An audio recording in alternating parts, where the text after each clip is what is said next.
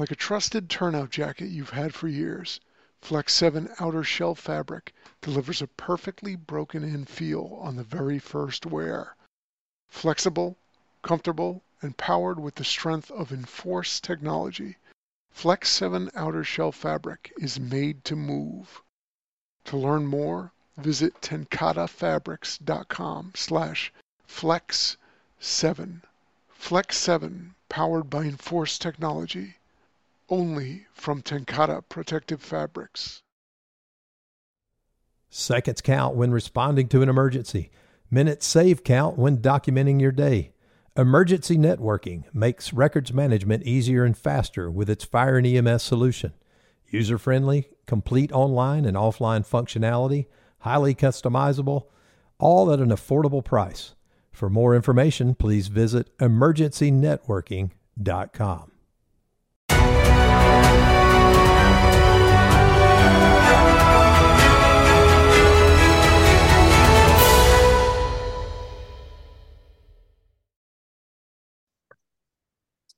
Greetings and welcome to the Women in Fire radio show. Today we'll be talking about the importance of giving back to the fire service with community service and other um, endeavors that we could help give back to. So, thank you to Fire Engineering for allowing Women in Fire to be part of the radio show.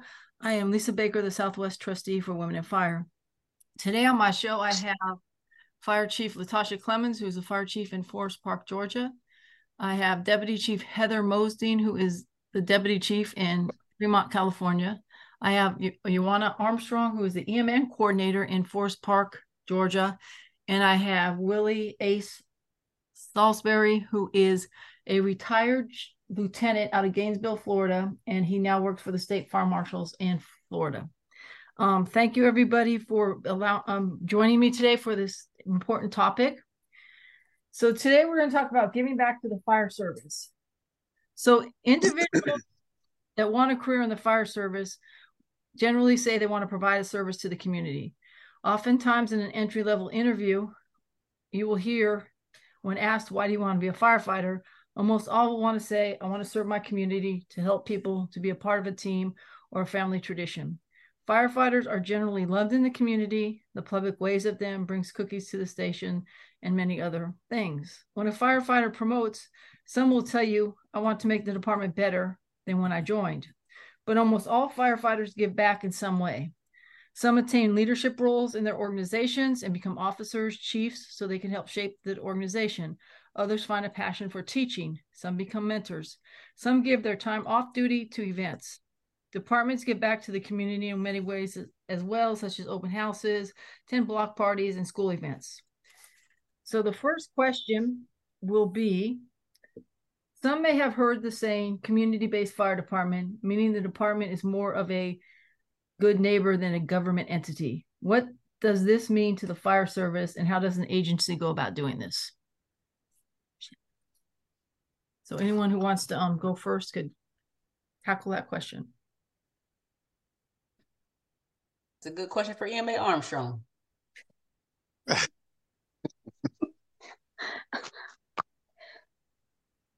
get so, pushed right out there.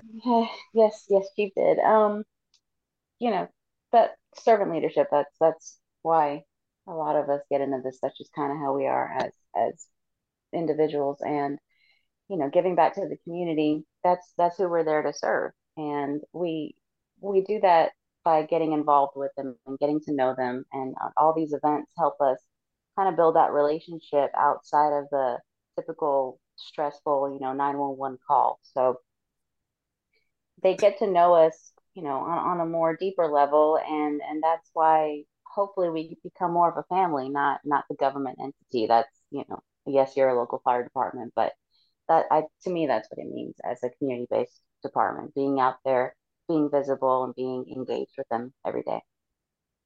And um, Chief Mosey, and I know that when um with where we used to work, there uh, on a lot of the promotional tests there was a book by Alan Brunacini about customer service in the fire department. And they he used to talk about um, it gets the it gives the opportunity for the community to know the firefighters on a, a non-emergency basis.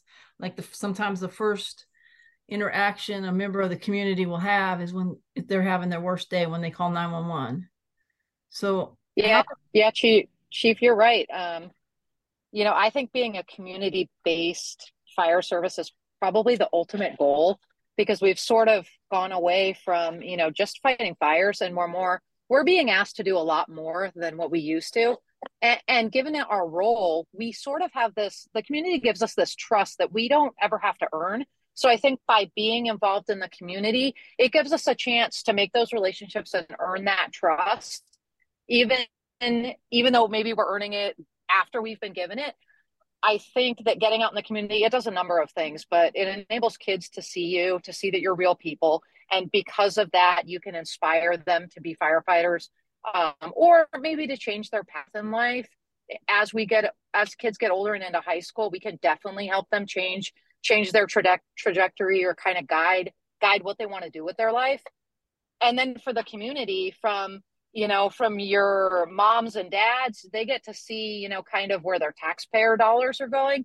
And the elderly, you're right, like we can make this connection with them before they before they need it. And then when oftentimes when citizens come to vote, they'll remember that interaction that they had with us and and they'll vote in the best interest of the firefighters. So I think, you know, there's so many different facets to the fire department, but definitely one of them is being a good neighbor, being an integral part of the community and giving back to the community that you serve.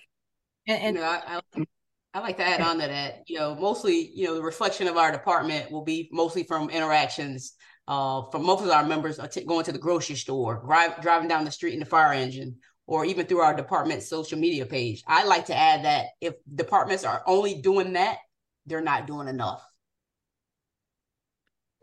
uh, Chief Clemons, you're absolutely right. I mean, especially um, Chief Mosey, you just made a good point that they'll remember you when it comes time to vote or or when the election time comes. And a lot of um, departments in the past and even now are having budget crisis and budget crunch and such just because of way the economy, you know, it swings back and forth a lot of times. Um, and so you, uh, you made a good point, Chief Mosey, that if they do know who you are, they do know the services that you provide, they do see you out there not just as Chief Clemons said, just at the grocery store or just on a 911 call and then they're done with the call and they pack up the equipment and they get back on their rigs and drive away that they're going to remember seeing you at these events. And the main thing is they're going to remember the interaction. And i think we've talked about it before chief mozdean and probably uh, chief clemons as well is that when you're wearing that fire department t-shirt with the name of your organization on the back of it you're walking billboard. You're not just representing yourself but you're representing the department. And so that's one way that I think fire departments could kind of improve with how they do serve the community. And Chief Clemons, you just made a good point that if all you are doing is going to the grocery store or doing little small things, you're really not providing that service. So um th- that was good. Just, go ahead. Yeah, I was just gonna say I don't know who was about to speak, but you know, most certainly, you know, we're public servants 24 hours a day, 365 days a year. Um, you know, we're there for for the community, not only in, in their time of need, but also to enhance the way they view us and the, the perception of the whole uh, fire department. And of course, those t-shirts are our marketing brand. So um, yes, we must uh, perform at the highest level of professionalism whether we're on or off duty. And Chief Clemons, you just made a good point. Um, I'm sure we all follow different departments on social media and we read trade magazines and, and daily blogs of, on social media as well. And sometimes when an, an incident happens in another department, it kind of has a negative um, reflection on all departments because sometimes if it happens at one place i've had people ask me well your your department was right near there so you guys do the same thing that that department just did which was a very unprofessional act. I'm like no we don't do that. So i think that as anyone it doesn't just have to be upper man, upper leadership. We need to make sure that we instill especially in the newer generation that the importance of you always are on duty I mean, you might not be on duty and getting paid that day, but you are on duty and you are representing the department, even if you're not on technically shift that day. Yes. So I'll just chime in a little bit. Um, so when our department, when I first got there, um, I really didn't understand the community um, uh, interaction portion of it, but quickly I was um, educated on that through the union of how we um, interact. The beginning of school, we did uh, fundraisers for backpacks, and um, on the first day of school, we would be at intersections with the crossing guards to help the children across. And they not only got a chance to see the crossing guard, they got to see the fire department also. Now we did that with personnel that was on duty, personnel that was off duty, that volunteered at the time, and we um, we saw that the school board took that and kind of ran with it. So every time that there was a, a major step in a child's you know school career, from elementary to middle, from middle to high, and from high school on to college, we were invited in to talk about the fire service. And we had a program where on Saturday, if the kid wanted to come by and help wash the fire truck and see what the fire station was like, they could come, you know, long as they was accompanied by a parent if they were at a certain age. But once they got to be, you know, uh, 16 and above, they could sign the waiver that they could come by, help wash the truck, have breakfast with us, talk with the guys about the uh, career, talk about, you know, the firefighters about the uh, fire service. That to me, I saw kids' eyes open up to uh, the fire service in a way that I didn't see with us going out doing regular recruiting. So we were recruiting, you know, um, kids who were in college or or adults, but we had not reached back to those who were in high school or in middle school, and I saw that as a plus. So the community involvement with being in the Rotary Club or being a scout leader or at church, those things where when we had questions about the fire service, people felt I think more ease talking to us when we were at in those um, in those arenas rather than they be at a commission meeting and then they're asking questions.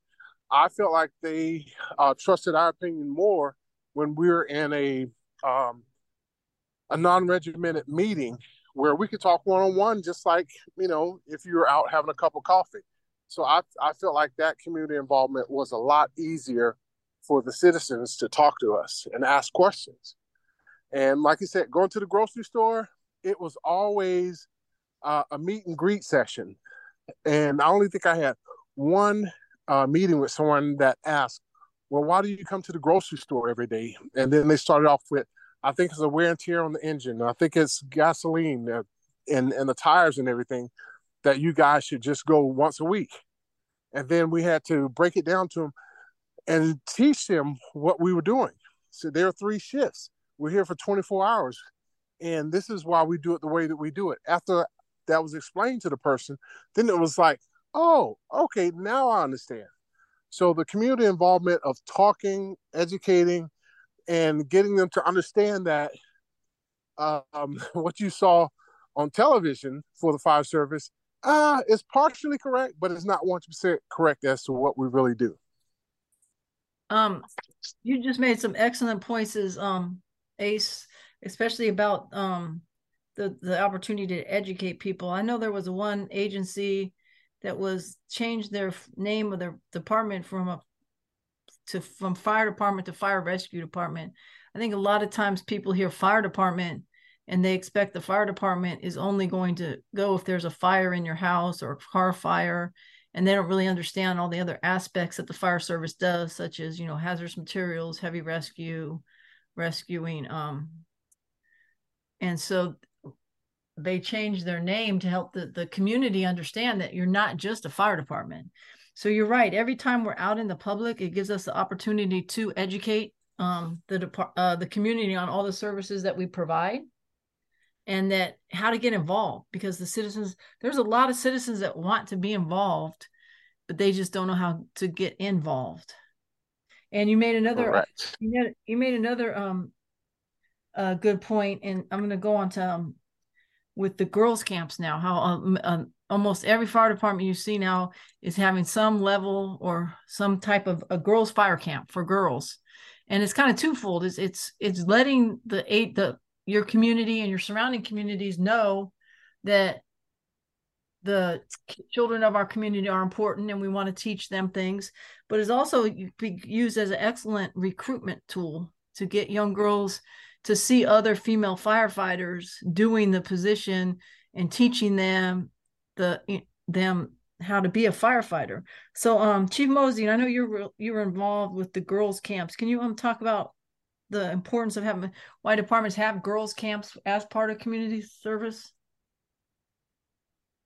Yeah, I sure can. Um, the girls' camp to me is an opportunity for for girls to get an experience of what it's like to be a firefighter at a crucial age where they would likely be intimidated by boys who are a little bit bigger and stronger and this gives them an opportunity to sort of check out the job and to meet other to meet female firefighters and, and male firefighters but to meet firefighters doing the job in a in a way that uh, is not really uh, stressful for them.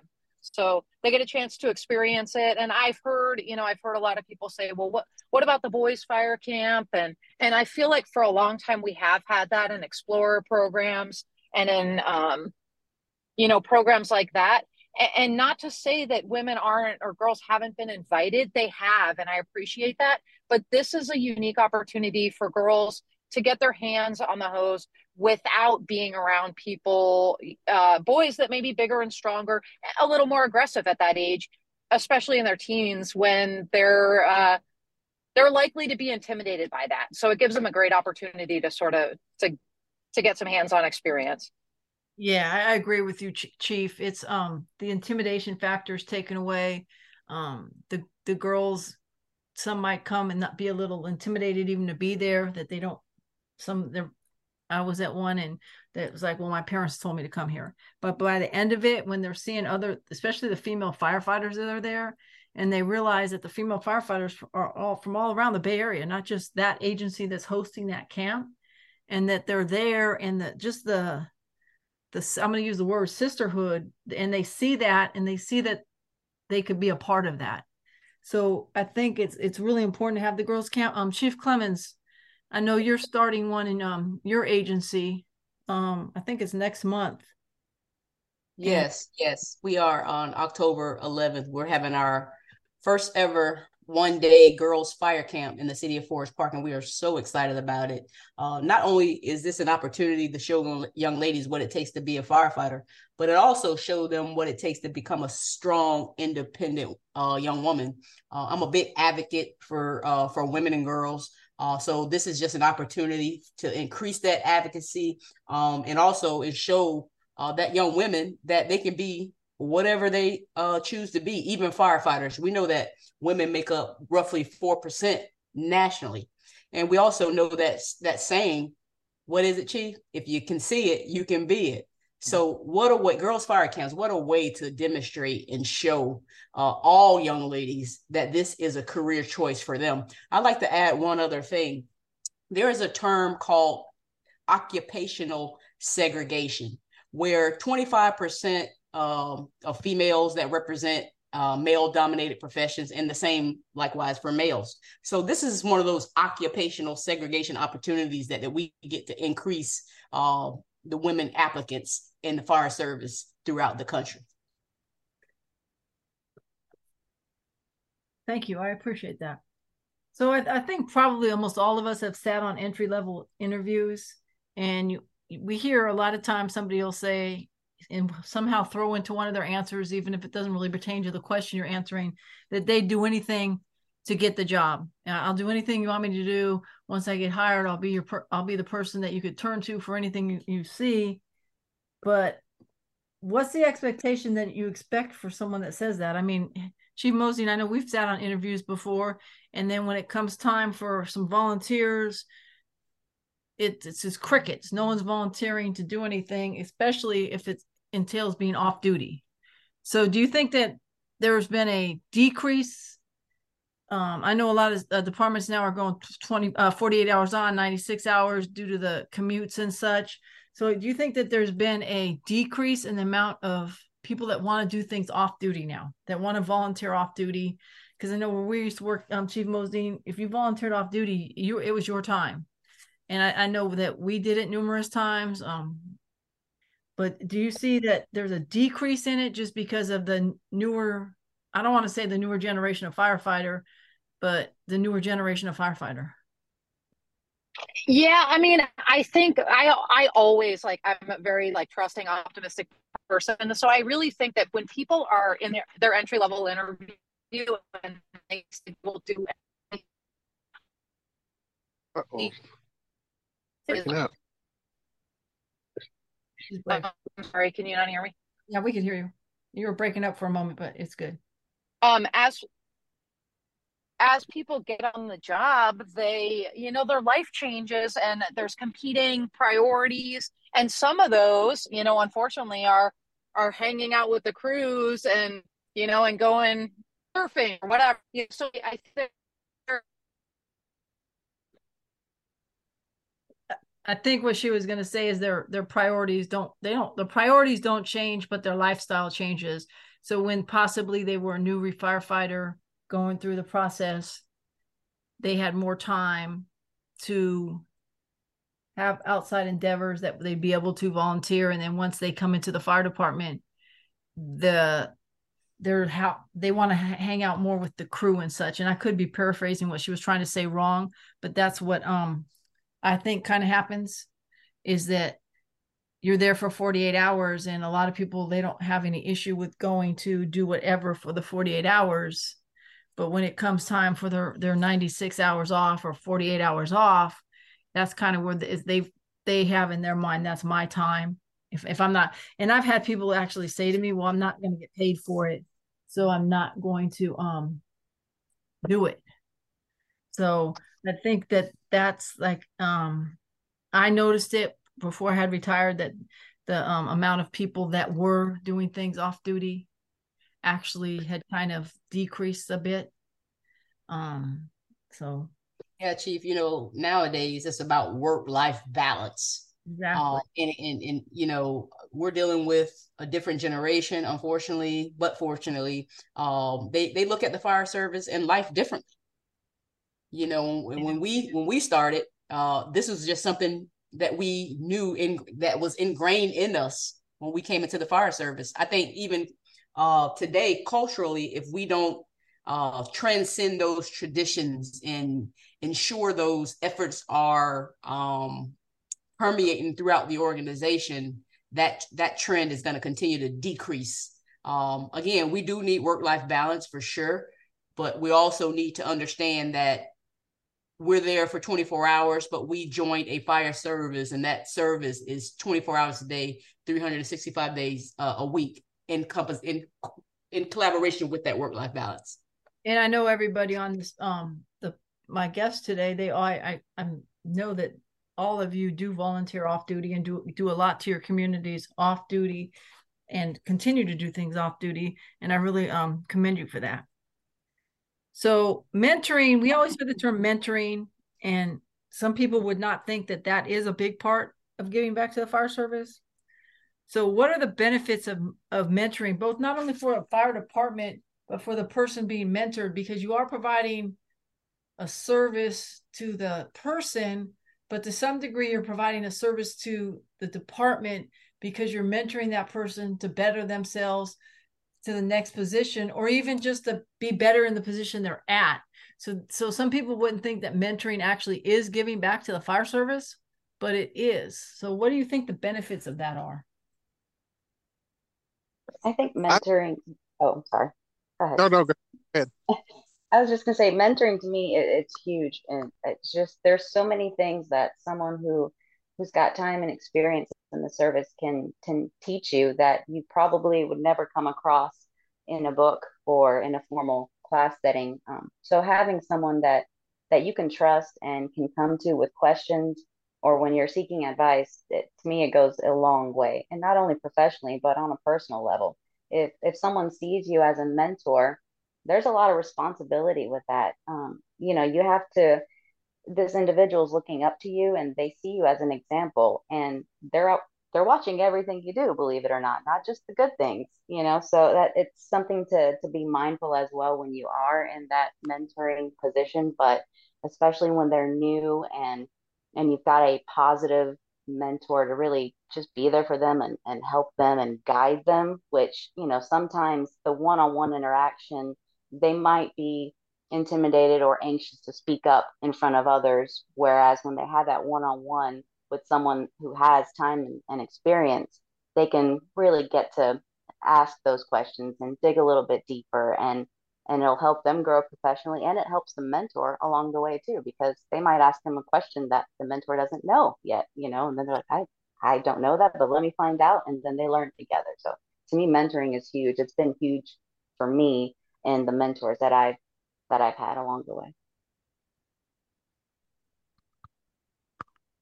ace mentors play a yeah they play a, a, an amazing um development in a young person's career. Because if you come in and you have no direction and you're unfamiliar with the service, someone needs to lead and guide you. Your officer, yes.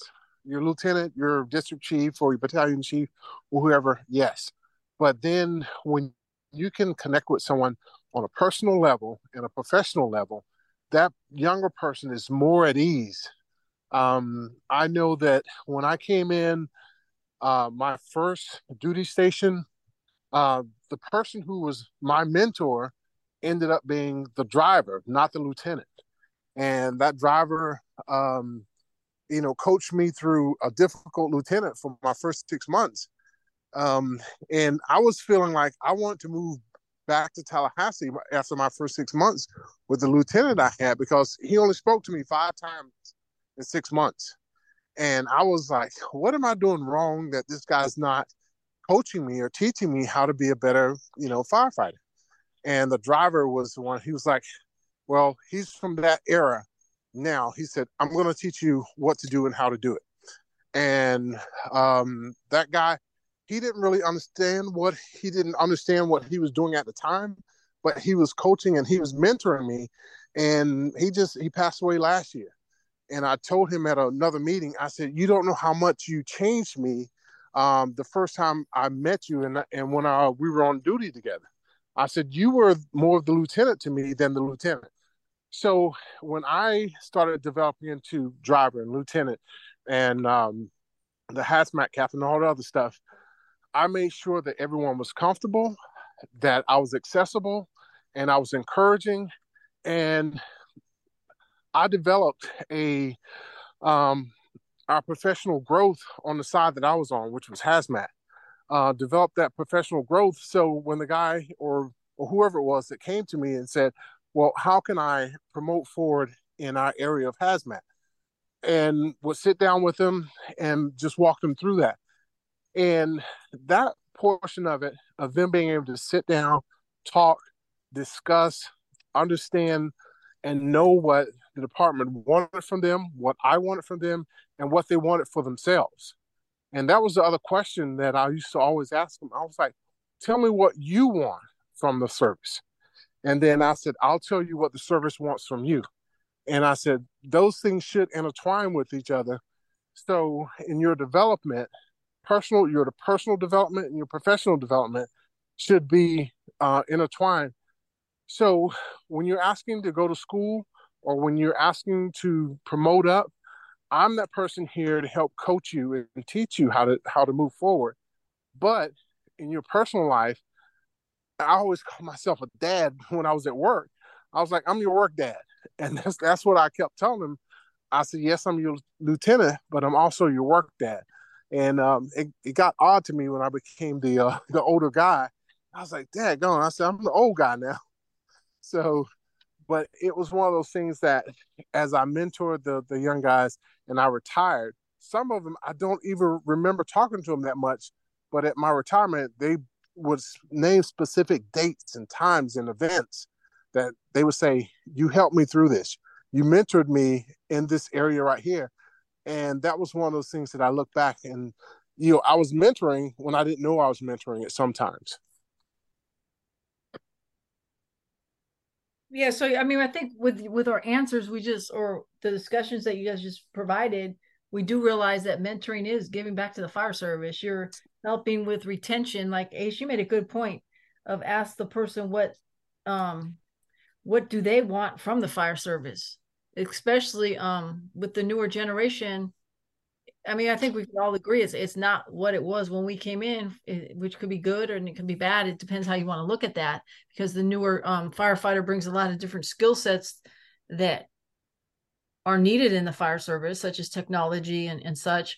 Um, and so, what do they want in the fire service? And then question: How can you help do that? So you are you you are providing a something to the community and to the department with mentoring someone for the community you're providing a better making sure that firefighter is better trained better developed and able to um, have succession planning retention it's going to build teamwork and it's like i said it's going to make the department just so much better so mentoring is actually some people would probably disagree that it is actually part of giving back to the fire service so the next question and, heather you kind of uh, chief Mozdean, you hit it on a little bit about um, but although some may disagree, being part of the union is giving back to the department. Um, do, do some do you agree with that statement? Disagree with that statement? And I don't mean just being like you, pay your union dues every month that come out of your check automatically, but actually being involved with the union, going to um, the union meetings and having a voice and and discussions that are going on with your agency, as well as when the union's um, out there campaigning for certain members, either be a city council person or the mayor or such. So, do you guys agree with that? That doing stuff like that is is is beneficial for community service, or do you feel that the union should stay separate from the fire service, so to speak?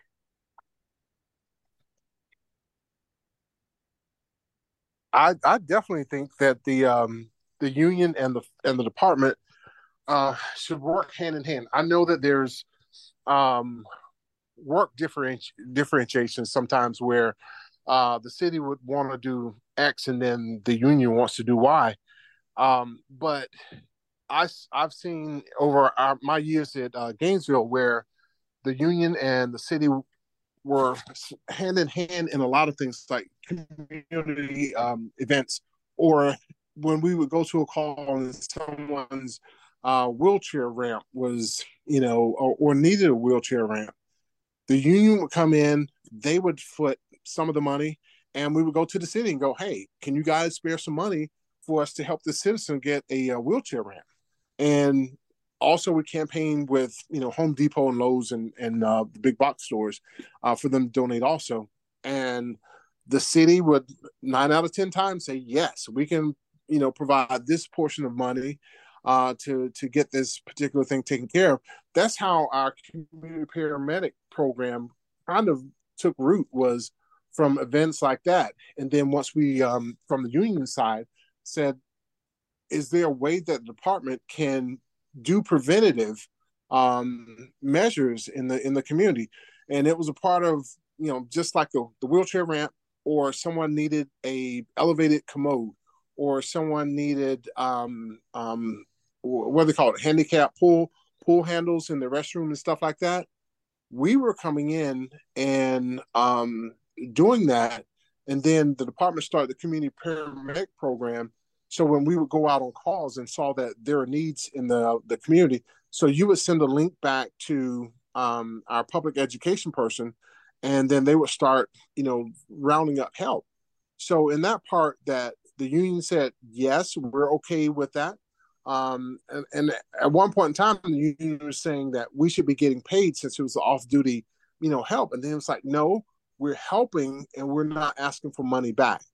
And that portion of it was very instrumental in getting our community um, paramedic program um, and community um, assist program uh, off the off the ground. And now we're like a um, a prototype for some of the current surrounding departments. So they came to us and asked, "What did you do? How did you see this? How did you develop it? And most importantly, how did you get the city to buy into it?" Um, and that was one of the things where, um, if you present it to the city in the right manner, they'll buy into it. If you come into it and try to be forceful, I thought then I, I felt like they would have been more uh, apprehensive as to move forward with that program. So when the union uh, would make the um, uh, the effort to to move forward as one, the union and the the uh, department, instead of saying the union is doing this or just the department is doing this when they said both the union and the city were in agreement as to what we are going to uh, accomplish as one I, I thought that was a great thing.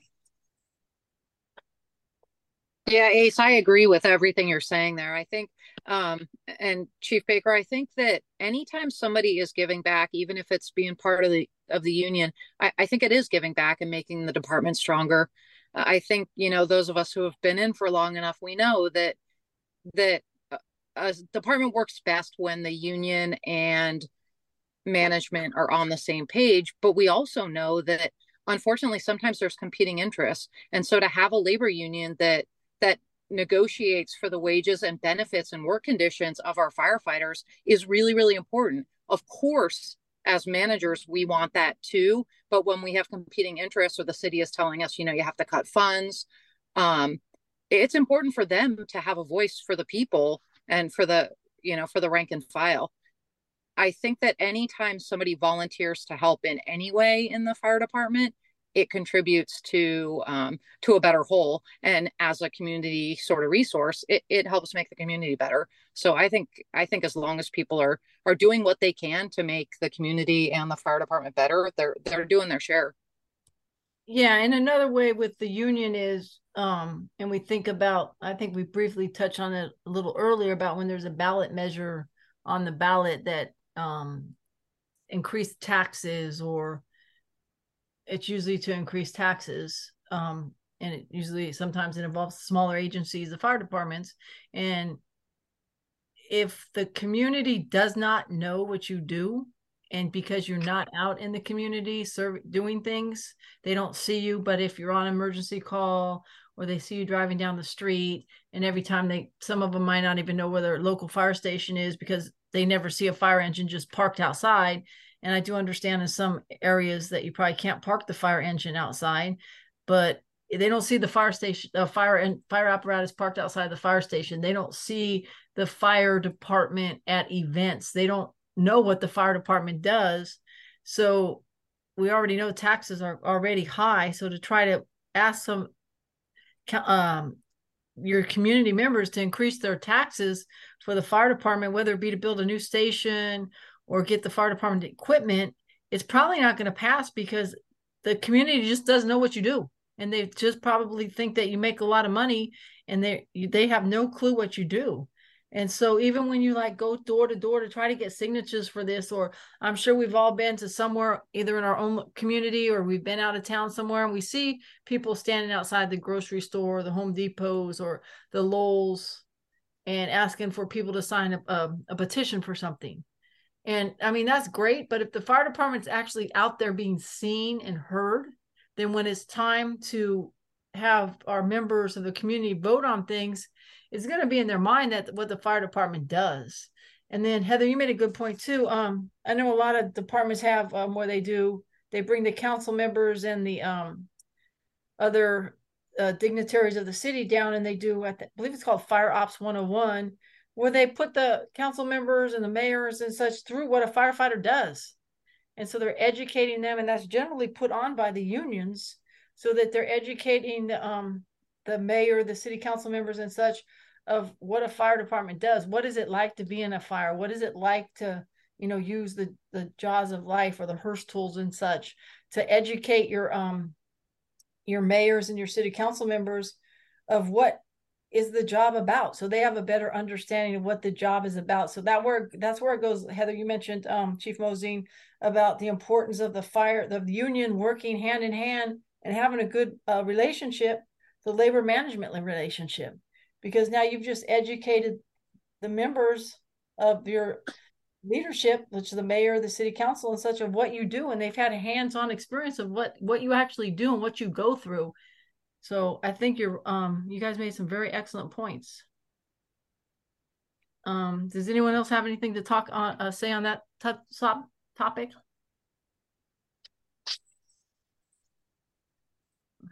So many agencies will allow paid time off to go to conferences, seminars, and such. So, what is the benefit of an agency allowing or paying and giving the time off for the members to go. I know um, historically, I had to use my own time and vacation and pay for my own conferences and such.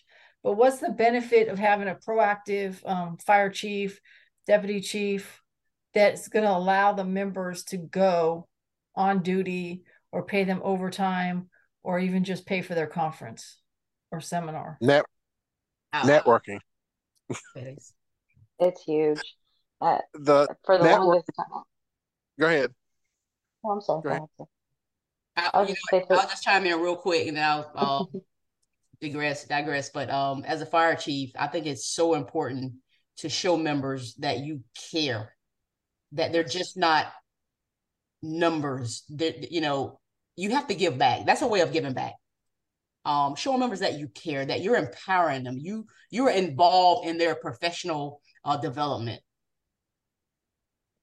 I think it's such a great way uh, to get off the balcony, uh, get in the fray, and say, "Hey, look, I care about you. I want you to be successful. I want your career. Uh, I want you to advance your career in every way possible. And it's up to me as a fire chief to provide those means and avenues uh, to allow our members uh, and to support our members uh, to reach those higher levels of education, uh, whether they're going to conferences um, or taking the uh, extra training classes, uh, any way that we can support, it shows that you care. Chief took the words right out of my mouth. I was going to say it, it really shows the members, uh, like myself, when because I, just started going probably about two years ago to um, such things like conferences and seminars, and that was really eye opening to me because I've gone to local training and I've gone to the States Academy, which is wonderful training. We've got the best, you know, I, I love going down there and I learn every time.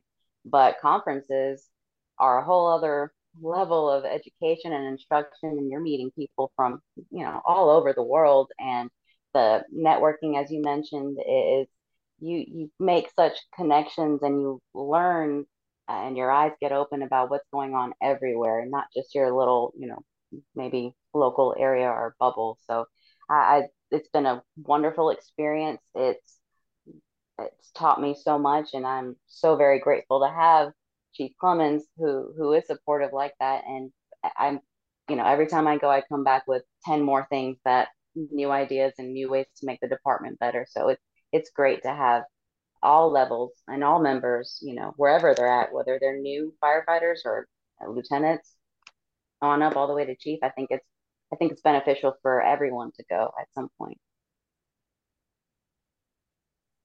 And I, I felt like the uh, the conferences opened my eyes to um, diff- different levels of, of education and communication. Um, I felt like that the uh, the networking I made there at some of the conferences were lasted, you know, beyond my retirement. Um, when um, uh, Director Rice asked me if I wanted to go to the uh, the women's conference, and my question back to her was exactly why are you why are you asking a guy to go to the women's conference? He's she said, Well, I think you're open to listening. And I said, I'm I'm always open to listening. She was like, But you don't see day to day what a female firefighter goes through. And I said, Okay, you, you got me on that one. And so when she did send me um it was eye opening to me that uh, there are things that were going on that you know just as a guy i did not realize what someone would be feeling um, in the fire service because one um, i being dominated by a, a male profession there i felt like that you know i didn't understand if someone said well I don't feel comfortable or I don't understand why. Um, and then I asked a question. I said, "Well, tell me why. Why is that?" And and uh, the young lady said, "Well, as a female, when I go into certain situations, someone has already looked at me, and their expectation of me is lower than what they would see from someone else." And I said, "Well, why do you think that is?" And she said, "Well." it's already ingrained in them. And I said, well, not everybody. But then I said, well, I understand what you what you're saying. I said, but show me or tell me how that can be changed. And it was simply have no more no less of an expectation of me than you would of someone else. Give me the equal. Let me prove that I am who I am.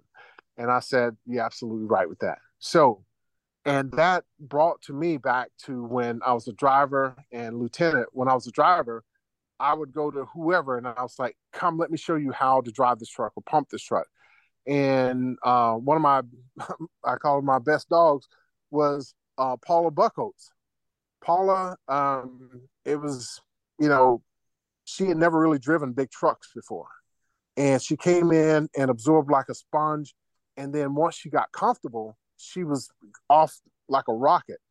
And uh, the I think it was the women's conference in Sacramento. Um, young lady that was giving a class, and um, she was feeling intimidated one day, or not one day. She had moved up in rank, and she was, you know, she was a firefighter, then a driver, and then she became the lieutenant over the guys that she was working with, and they shut down on her, and to the point where she felt so isolated that you know she was wanting to harm herself, and um, I couldn't understand that because I'd never been isolated that much in fire service or life, and I said, okay, I need to be more cognitive of that. So one of the things that um, that I did after that conference was I started asking. Um, so I would get like a new uh, rookie firefighter or paramedic, male or female, and I would ask them, "What are your fears? What are your threats?" Um, and let's work through that. So when we start going to the uh, conferences, um, uh, so I went to two. I think one was in Sacramento, and I can't remember where the, uh, the other one was, but um, made networks there from ladies in Australia, someone in Germany. Um, I still had Lisa in, in Oakland. Then I had Chief Clemons when she was still down in Bonita there, um, DC, and, and everywhere. So I feel like sending your people to conferences will open their eyes to some of the some of the things that um, someone may feel have have threats inside of their departments or um, they may get answers inside of uh, going to that conference also. And I really felt like there were answers for me uh, to questions that I, didn't know I had until um, they were, you know, raised in, inside of that conference. And then I went back and asked my my people, and you know, uh, on a one-on-one seating, I, I was like, "Tell me how you feel. Tell me um, how do you feel in the department? Do you feel threatened? Do you feel intimidated? Do you feel uh, left out? And that that brought that questioning to me to take back to my department from that conference or from those conferences that I went to. So.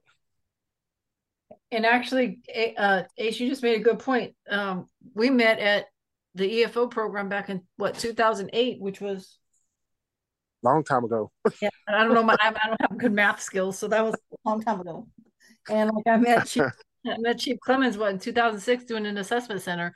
So you're right. It doesn't. I mean, although that's not a seminar, it is um how you do interact with people at, and it also um gives you ideas of what other agencies and organizations might be doing in their community that you could mm-hmm. bring back to help your community. Like we probably all have huge homeless populations and you start talking to people at whether it be at an um, a seminar or a class locally or anywhere. I know, and um, recently I was talking to somebody that went to the FRI conference, and they were saying how they, that some subjects came up about how other agencies deal with the homeless. So it's it's the opportunity to um, bring back new ideas to your agency of how.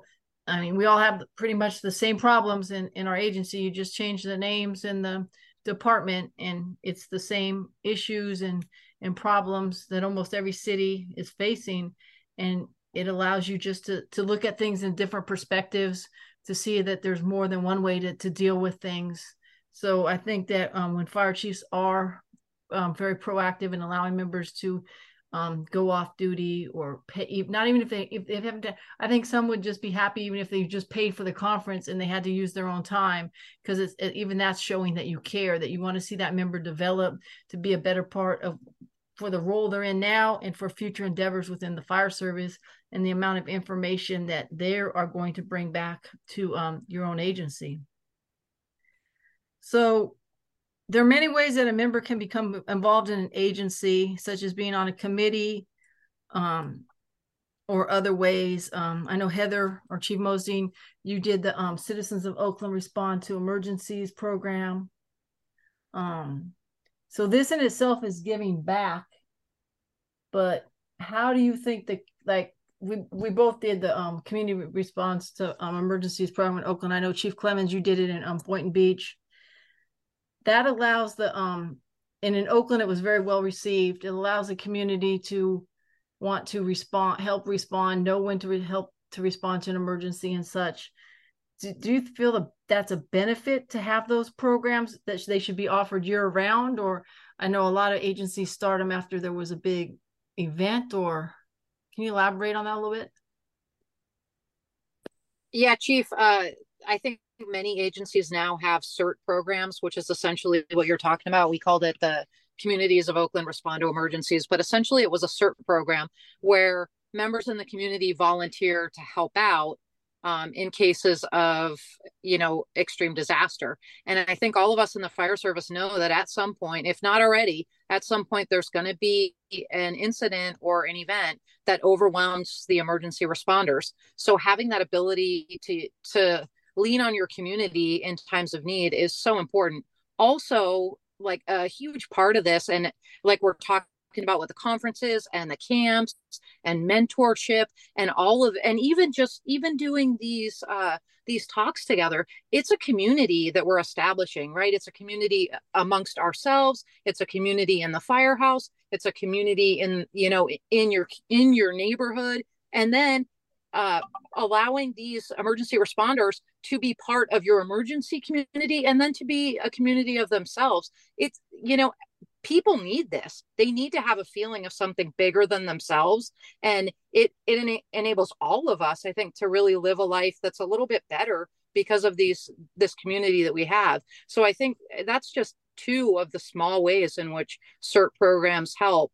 Um, I could go on and on. I think they're so valuable it's a good training tool it's good recruitment it's it helps the citizens stay engaged with what's going on in in the fire service it's so so important.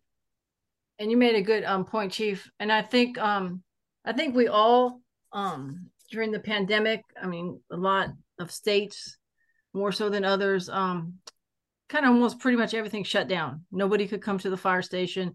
We the fire department wasn't going out to events and such because of COVID and the unknown um, fear of the COVID, which so now that COVID has died down, um, we need to get back out there. We need to let our communities know that we're out there. Because, like I mentioned before, so for most people in the community, the public a- interaction with our members uh, will not come when, when we respond to an emergency. They, it's going to the, the reflection of the department is going to be with the interactions we the members of our department have at the grocery store when we're driving down the street are we driving you know following the rules and regulations are we just in a rush to get not even on emergency call but just in a rush to get somewhere. Is our fire engine clean? Are our members clean? Do we look presentable? And a lot of the stuff i mean social media has, has helped the um perception of a lot of fire departments. When you put the good things that are on there. I think it was recently Heather, um, I mean, Chief Mozdean in your old department, were some I saw on the social media page where they went back and and cut the grass or, or um because the individual had that was cutting the grass had to be transported to the hospital.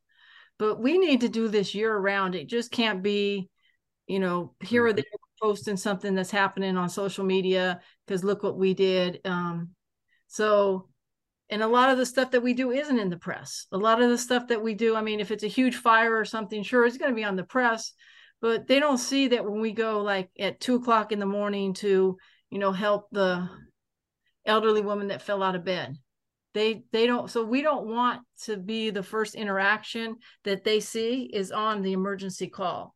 So we do have to as a um, department have some kind of community outreach. And we need to make it a priority 365 days a year. And like i said the social media is is helping to, but not everybody has social media. Unfortunately people still don't have access to the internet and stuff. So we need to get that when citizens think of the fire department they don't literally just think the only thing we do is fight fires or they don't see a story in the paper or a segment on the news about a house fire they think of us when they hear whatever our fire department is called they hear that's just a small part of what we do they have they have the impression that we wear many hats. We need to have have that that they that we wear many many hats and that we don't just respond to emergency situations, that we help mitigate beyond structural firefighting. And so we need to um, instill in our, our members the importance of community involvement, both on duty and off duty. Um, we need to instill in our members the importance of being professional at all times. But mostly, we just need to be um make sure that when we are representing the fire department at the grocery store, at events, at calls, that we're professional at all times. Because, like I said, we don't really want the first impression of the fire department to be when they see us on emergency. And that goes back to the community based fire department of being more of a good neighbor than a government government entity. We mentioned that you're there for 24, 48 hours, sometimes 72 hours. You are a part of that community at that point you live in that fire station, which generally is in a residential area, and you become part of that that community. So you should get to know your community. I know um, Chief Mozdean, when we worked, we had the little kids next door that would come over all the time at the little apartment building. And um, that that's important. I mean, that's where you have to start to make the the connections when when the and I, I can't instill how much community involvement is important and giving back to the department, uh, the communities that we serve. I mean, live in or I mean, you know, or work in. So we're about out of time. Um, does anything ha-, ha- does anyone have anything that they would like to add? So, how how's the um uh the departments coming along with the I guess the new wave it's uh, the community risk reduction. How is that um, uh, being received within the departments right now? Um, uh, I, I can question. speak to that real quick. As far as um, for Forest Park, uh, we we just recently um, got to present to our council and and community a new platform that we have. So you know, NFPA thirteen hundred the standard on community risk reduction and all that. Craig 1300, it's a it's a web-based platform and it takes in all sorts of data and input from uh, demographic information and actually has a section there where it's got our fire department data as well, the incident data for like the last three years. And we were able to show them this and break it down. And it's a tool for to conduct the community risk assessment for, for us to do. So it can, you know, narrow down uh, target areas, hotspots, what mm-hmm. we need to focus on, and, and how to actually build the community risk reduction plan and implement it moving forward. But before you can do that, you need to have you know the data and the facts. And so when we presented this, they they were they loved it and they were so happy to see us you know have this tool and move forward. And I hope that everyone's checking it out. You know, there are times we posted it as far as the link to it. So just that brief introduction of you know, a lot of people don't really know exactly what that is yet. So we just kind of gave a broad overview and it was received really well. And that was about, what was it, two weeks ago? And so moving forward, definitely with our um, you know, fire marshal's office and EMA, we're going to drill down and, and truly uh, create that plan moving forward and look at our hotspots and what, what we need in our community to focus on for prevention and education. But it went really well. So that's that's a great tool. And of course, you know, just going to the standard, it really spells out what you need for that plan as well. Ace, right. that so Ace, Ace, we're about out of time, so um, I don't mean to cut you okay. off. Sure. Uh, that was actually an excellent question, and you kind of segue into what a future show is going to be on, which would be community risk reduction.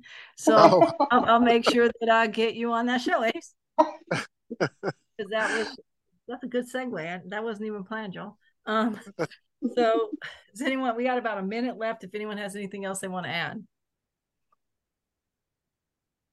Okay, so I'd want to thank each guest for being a part of the radio show. Thanks to Fire Engineering again. Thanks to all the listeners and members of Women in Fire. Uh, remember to follow us on Facebook, Instagram, and LinkedIn, and to check out our webpage, which is womeninfire.org, and to plan for the 2024 International Conference, which will be held in San Diego in September. Um, and thank you for uh, everybody. I'm happy that I had such a great um, group of um, fire professionals that shared their vast knowledge on our topic tonight. And thank you and good night.